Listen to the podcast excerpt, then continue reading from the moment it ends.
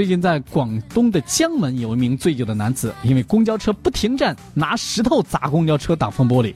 这家伙的这真是胆有点肥了，不停车我就扔他，一千两千，一两万我都赔。哈。后来司机了解啊，跟司机了解说，司机说那个站不是我们的站，我们不需要在那儿停车。司机也很无奈呀，最后飞时导致两名乘客轻微受伤。目前这名男子因为涉嫌危害公共安全罪已经被逮捕了。喝点酒你就成仙儿了呀？喝点酒你就能上天了？怎么着？喝酒不是你的理由啊！这个什么时候也需要保持理性啊！需要你这跟谁喝酒来着？是谁喝酒之后把你折腾成这样啊？以后得注意了啊！